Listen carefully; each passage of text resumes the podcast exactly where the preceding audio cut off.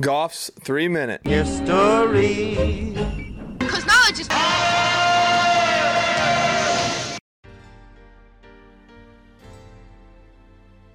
Today, vaccines are a contentious topic, and as a trope of new COVID vaccines roll out, the question of whether to vaccinate or not will certainly be on the forefront of people's minds, discussions, and Google searches.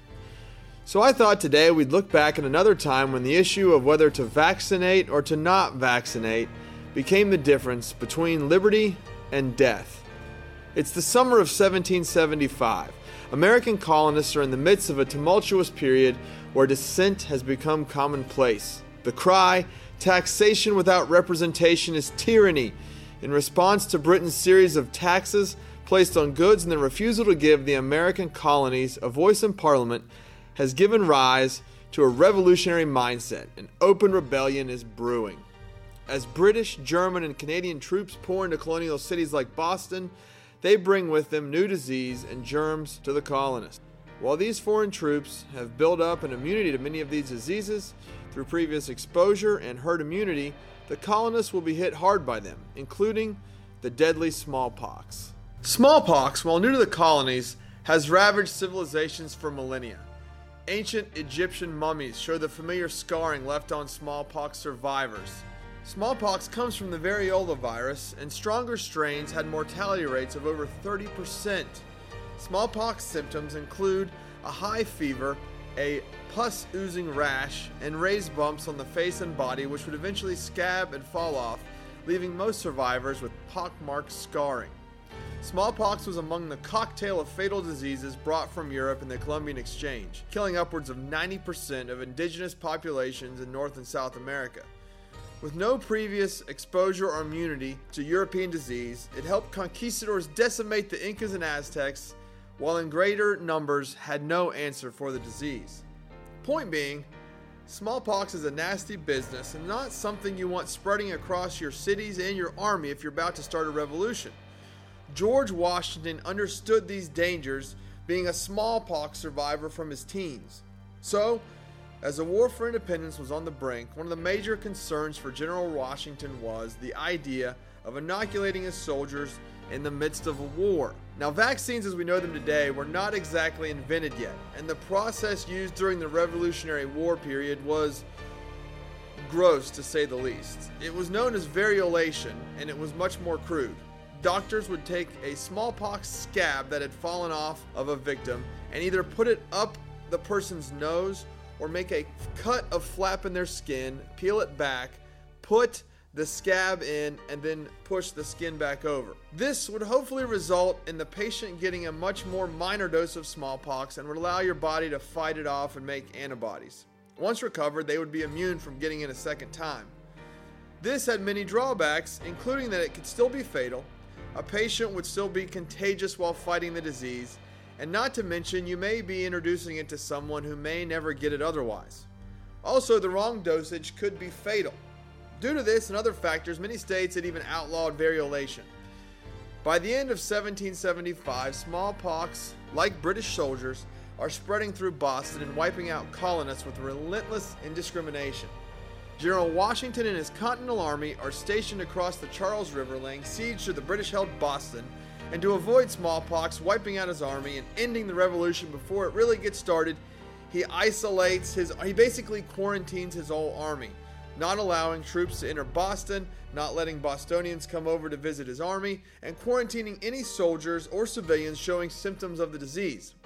While this was a temporary solution to the problem, when the army began to move about, this would be impossible to maintain. So Washington set out to vaccinate his entire army. The problem was, if he inoculated the entire army all at once, they would be fighting the symptoms and down for at least a month. Hardly what you want your soldiers going through to start the war. So Washington tried a different approach. He ignored the congressional ban and went ahead and inoculated all new recruits, so that at the time they were done with training, they would be fully recovered before they were around the rest of the soldiers and entering into battle. Despite this, smallpox still hammered away at different sections of the Continental Army. For example, during the Siege of Quebec in 1776, Major General John Thomas lost over half of his 10,000 man army, while he himself died of the disease during their retreat. In the winter of 1777, Washington told Congress he needed to inoculate or immunize the whole army or they would lose. 40,000 men would be vaccinated throughout the year, all done in secret, so the British would not know of the disadvantage the American troops would have as they were recovering from inoculation. While new recruits coming in had already gone through the immunization process and veterans were being inoculated in smaller divisions, none may have had it worse than those at Valley Forge.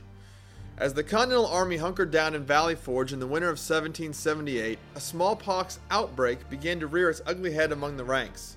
So as not to create an epidemic, Washington ordered all soldiers who had not yet had the disease to be infected, some 4,000 men.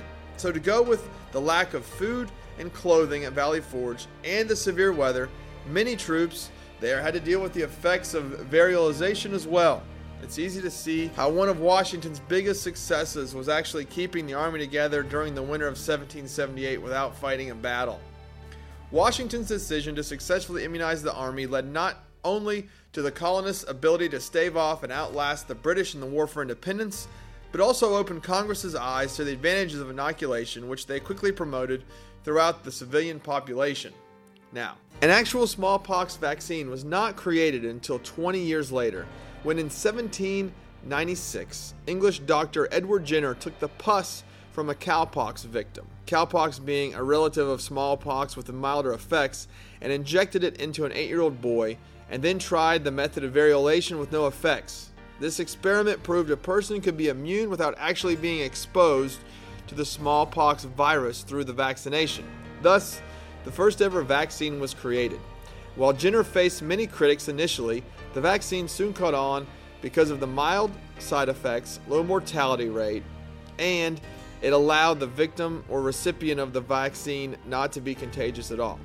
The last death from smallpox in the United States came in 1949, and in May of 1980, the World Health Organization declared smallpox officially eradicated.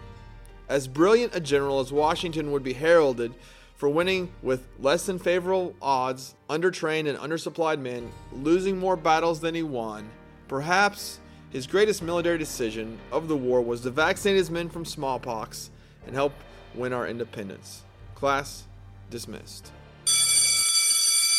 This podcast, written, produced, and narrated by Isaac Goff in wild, wonderful Wirt County, West Virginia. Now we know. And knowing is half the battle.